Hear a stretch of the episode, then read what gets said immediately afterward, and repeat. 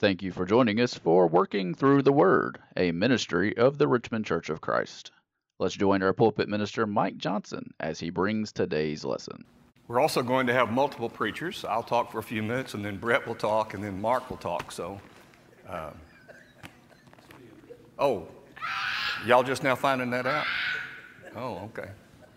I didn't, I didn't realize that. Okay. All right. Welcome back to our CYC people. I heard there were 59 who were involved in that trip. That's an outstanding group. I'm sure they are very glad that they went. And I've already been informed that um, any of those who fall asleep in the next few minutes overlook them because they did not sleep well. My response is Did you expect to? You went on a youth trip. You don't sleep on youth trips. Someone said to me, I've only had nine hours of sleep this weekend. I said, Well, that sounds like every two days for me. I don't understand y'all. So you're young, they'll be able to handle it. Uh, the adults, we permit you to drift off. All right. Continue our discussion today. And you want to turn to 1 Corinthians chapter 3. We're going to be in that text. We're also going to be in Ephesians 5. So if you want to turn to those two texts, uh, we're going to consider tonight how to grow a church. How to grow a church.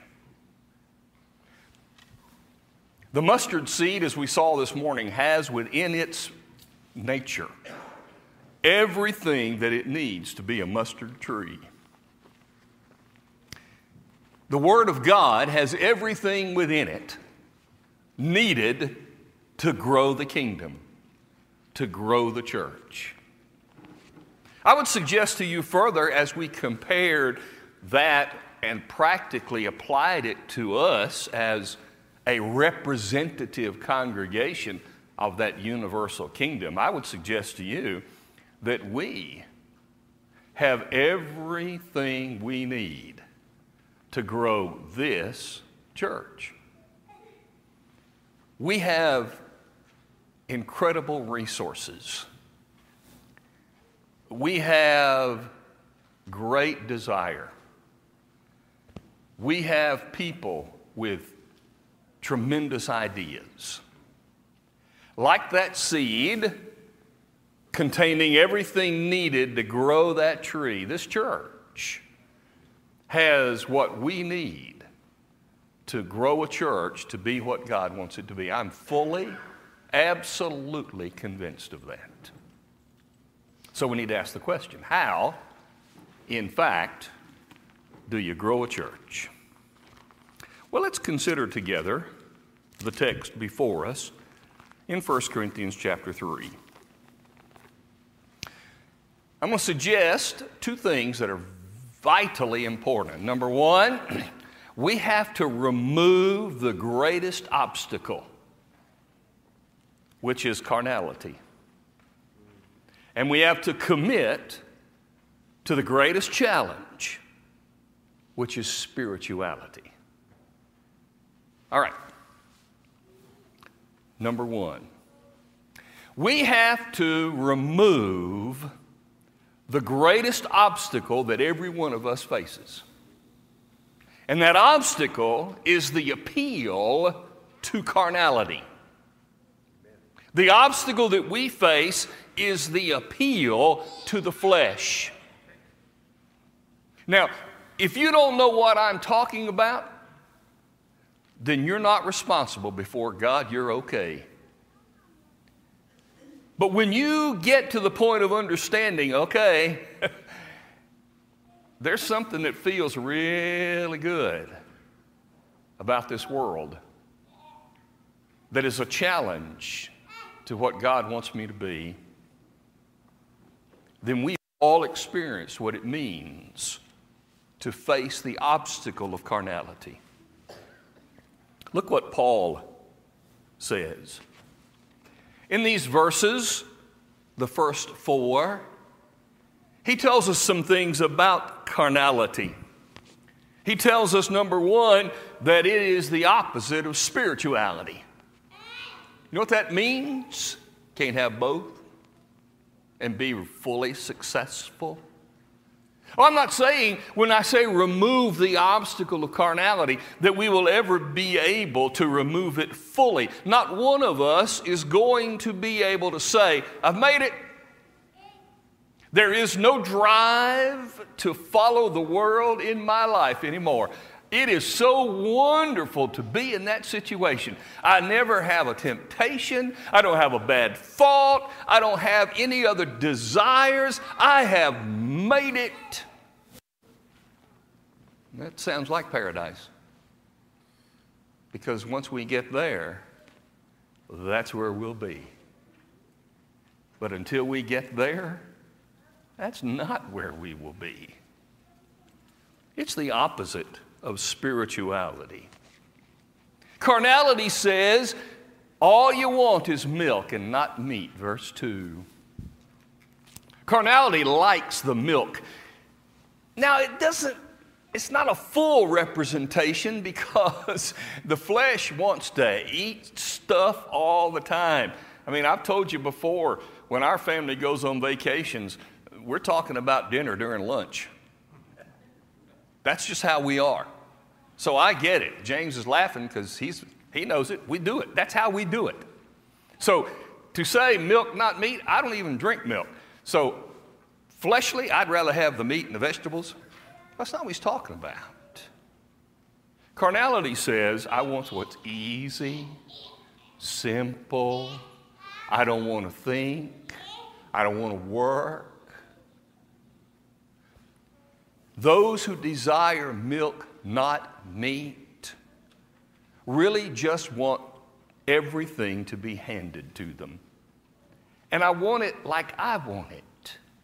And I want it to feel good, not be challenging. And I don't ever want to grow up. It's interesting to me that we spend our lives as children bucking the system, wishing we were older, trying to get away from that so people will respect us and I can be an adult, I can be on my own. And we get involved in spiritual things and we're happy just to be children. Just to be children. I don't want to work very hard. I don't want to go very deep. Just feed me.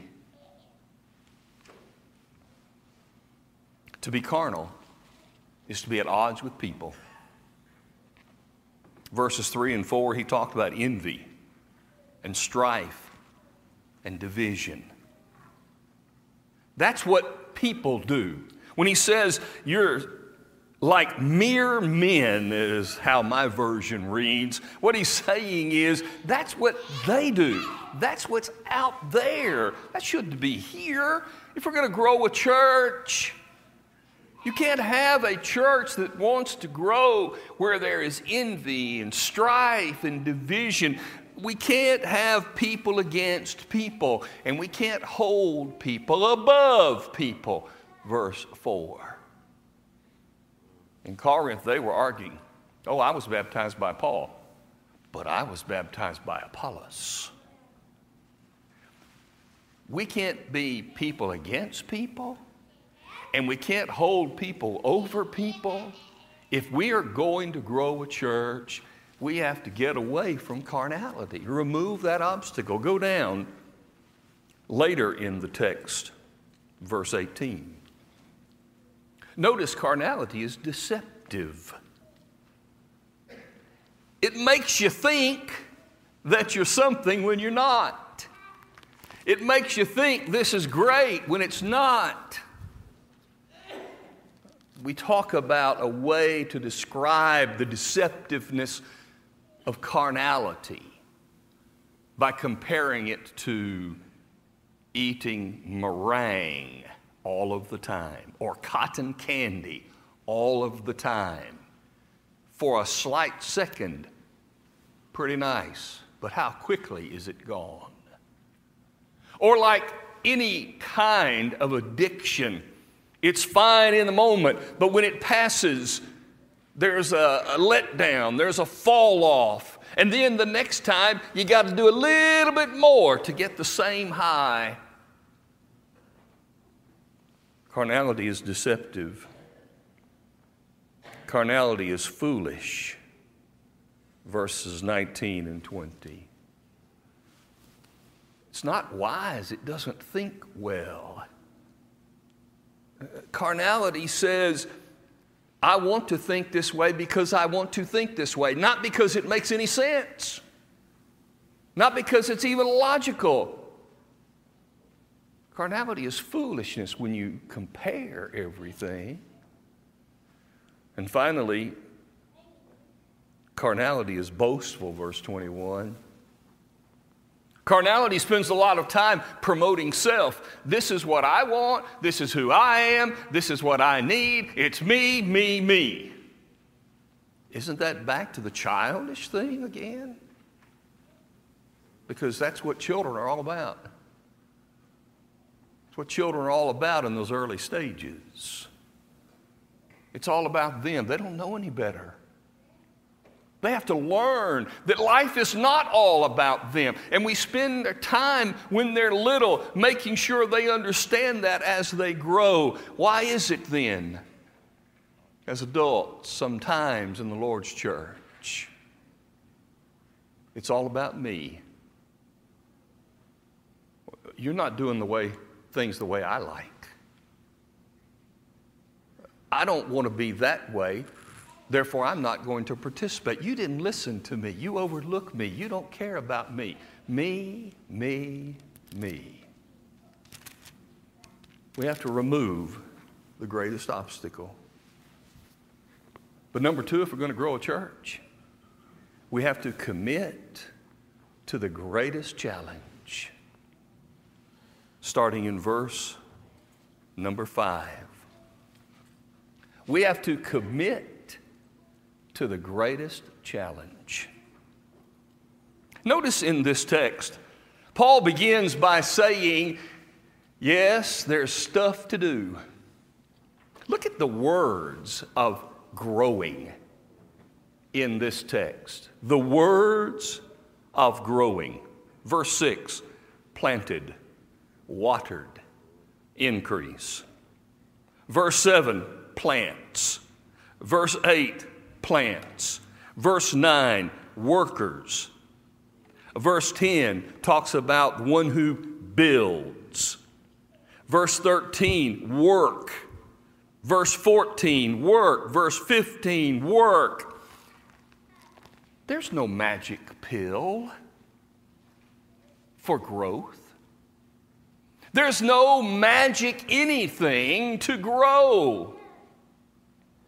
This committing to the greatest challenge of spirituality is about a commitment to something that in fact is a challenge. Every one of these words in this text is a challenge. It's a challenge to your time. It's a challenge to the money. It's a challenge to my attitude. It's a challenge to my family. It's a challenge to my talents. Think about all of the things that these words imply as a challenge. Spirituality is not attained in a vitamin pill. In one manner, it would be nice, wouldn't it? If every day you could just open the bottle and take a pill and you go, ah, spiritual.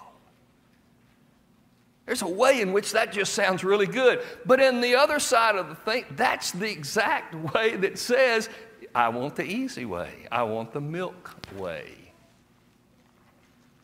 But spirituality is about a challenge to grow. Look at verses 16 and 17. Do you not know that you are the temple of God and the Spirit of God dwells within you? If anyone defiles the temple of God, God will destroy him, for the temple of God is holy. Which temple you are? Spirituality is about being a part of God because God is a part of you. This text, chapter 3, temple of God, refers to the church. Now, if you go to chapter 6 and look at verses 19 and 20, temple of God, temple of the Holy Spirit, in that case is referencing each individual person and how we live our lives and use the bodies that God has given to us. So in chapter 3, the temple of God is the body of Christ. And in chapter 6, the temple of God is the body Christ gave me. So in chapter 3, we are the temple of God. And if I am the temple of God, then I would be like God because God lives in me. How odd would this be? Parents give birth to children and spend their entire lives saying, We don't want you to be anything like us, we want you to be like them. Wait a minute. What? Every parent that has a child wants to pass on to that child something about themselves. And all the things that we do in our children are designed to say, Follow me, listen to me, I'll help you, I'll give to you. It would make no sense for parents to say, I'm trying to raise you to be like somebody else. Doesn't make any sense. Well, if God dwells in me, then He wants me to be like Him. He doesn't want me to be like somebody else.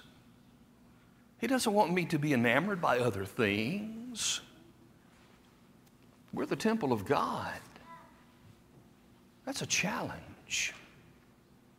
Let's look at it this way.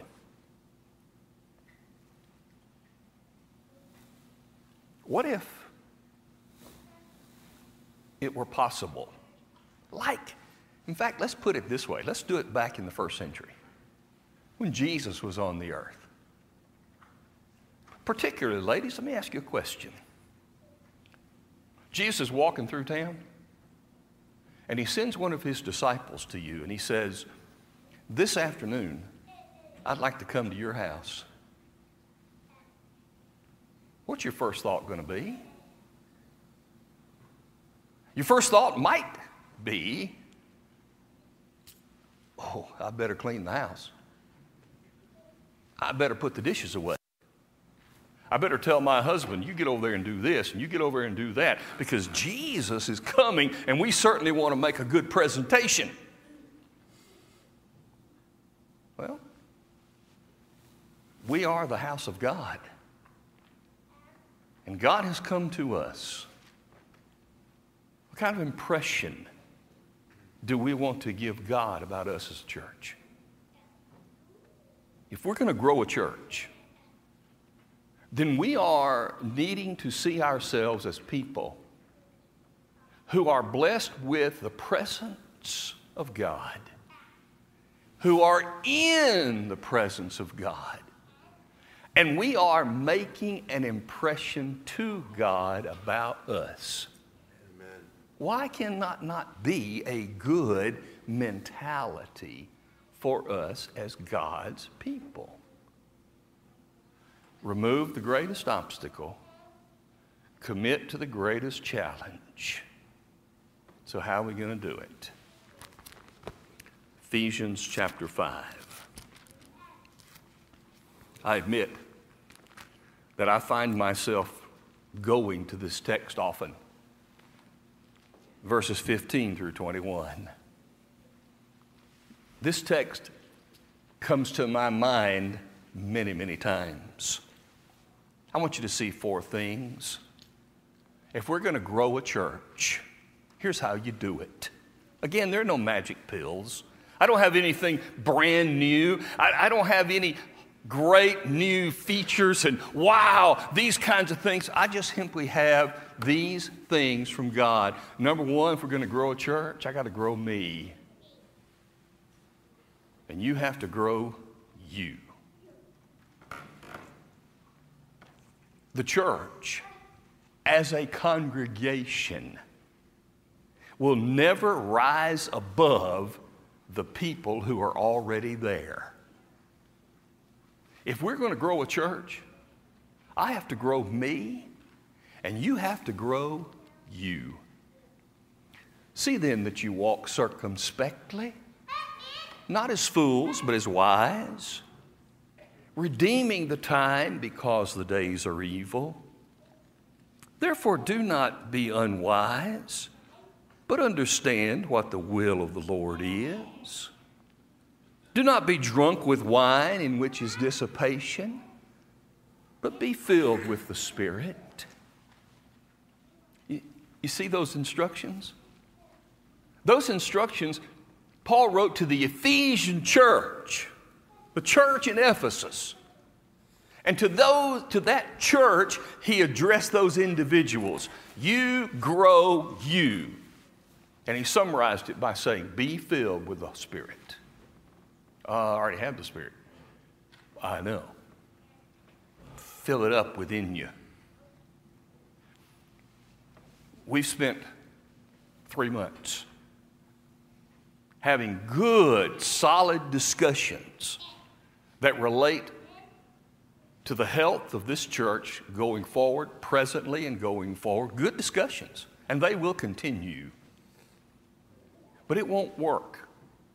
If we're looking for it to be some kind of external, new, brand new, earth shaking something, it won't work.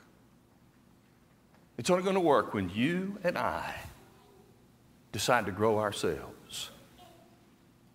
Number two, I need to grow you, and you need to grow me. Verse 19. Speaking to one another in psalms and hymns and spiritual songs, singing and making melody in your heart to the Lord, giving thanks always for all things to God the Father in the name of our Lord Jesus Christ. Worship grows each other. Maybe you don't feel it. Maybe you don't think about it.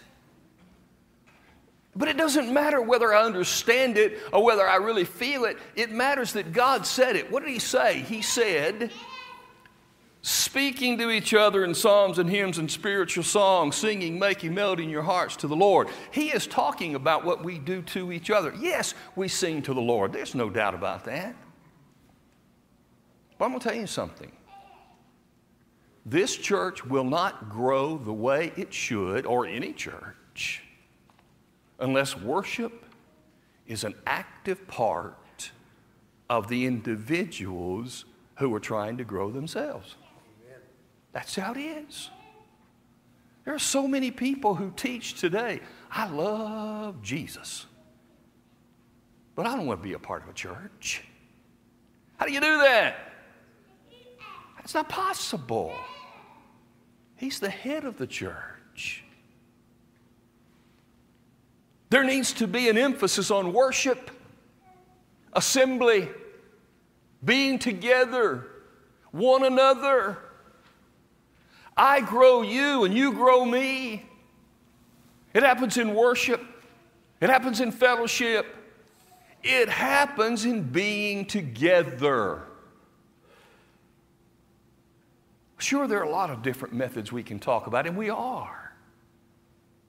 We're going to figure out the best things that we can do to make these things possible. But the truth of the matter is, every person who wants to grow himself or herself needs to be a part of it because when you are a part, you're growing somebody else. Talk to these people who went to CYC. one of the first things they're going to say, oh, I've only been able to go one time, but one of the most impressive things, or at least most visible things, is the fact that for that weekend, they are in the midst of hundreds of other Christians. Just that mere fact of being with hundreds of Christians at one place is an encouraging thing. Why do you think God wants his people to assemble together? Because it's encouraging and it grows each other. Number three, I need to allow you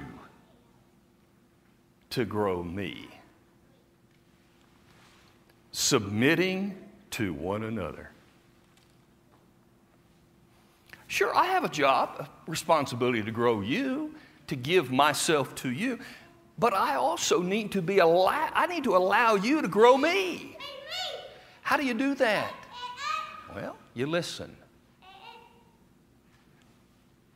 You have an idea that I need to hear. You have a concept about text that I need to hear. But if I'm stuck and I've already figured out I've got it all done, I know the best, I know the answers, everything is running the way that I want it because I know it's right, how am I allowing you to grow me?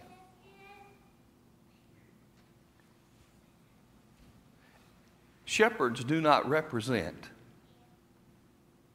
the men who are most set in their ways to keep us on the same path we've always been. That's how some people view shepherds.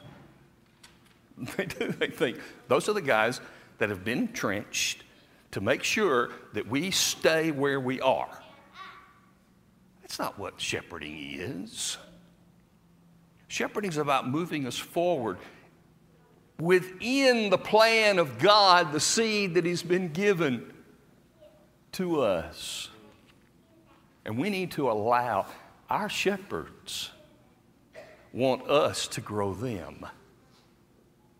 But we also need to say to our shepherds, we want you to grow us. And all of us need to allow each other to grow each other. But finally, he says, in the fear of God. That's where it all ends, right? I need to allow God to grow me. It's more important that God grows me than that you grow me. It's more important that I have my relationship with God first. But if I have my relationship with God first and you have your relationship with God first, He's growing us but at the same time, we're growing each other. And part of my relationship to God says I'm submitting to you. And I'm assembling with each other. And I'm working on me. There's nothing really unique about growing a church. Back in the 80s and the 90s, we were about 25 or so years removed as a body of people from the years in which, in a published way, they said who they is is surveyors and people who do those kinds of things. They said in the 60s, the fastest growing religious group in the United States are among churches of Christ as a body. In the 80s and 90s, we were 20 to 30 years removed from that. And I have a number of books in my office where people were saying, here's how you grow a church. Here's what's going on. Here's what you got to do. And while all of those methodologically will be very helpful to us, the truth of the matter is, if we want to grow a, Christ, a church right here in Richmond, if we want to grow the Richmond Church of Christ, It's all about you and me and who we are with each other and with God. That's what it's about. So I hope that the mustard seed will be an inspiration to us to say, I'm just a little thing. I don't have much influence, much power. But wait a minute. Like the mustard seed, we have everything we need individually, congregationally. We can grow this church in the way God wants. In closing, one thought. Until this moment, I said absolutely nothing about numbers intentionally. Because church growth is not about numbers, it's about people. And when people grow, numbers take care of themselves. Let us concentrate on people. We hope you enjoyed today's broadcast brought to you by the Richmond Church of Christ. We are located at 1500 Lancaster Road in Richmond, Kentucky. We meet on Sunday mornings for Bible class at 9 a.m., followed by our morning worship service held at 10 a.m. Our Sunday evening service is held at 6 p.m., and our midweek Bible study is held on Wednesday at 7 p.m. If you are in the area, we would love to have you as our honored guest. Thanks for listening.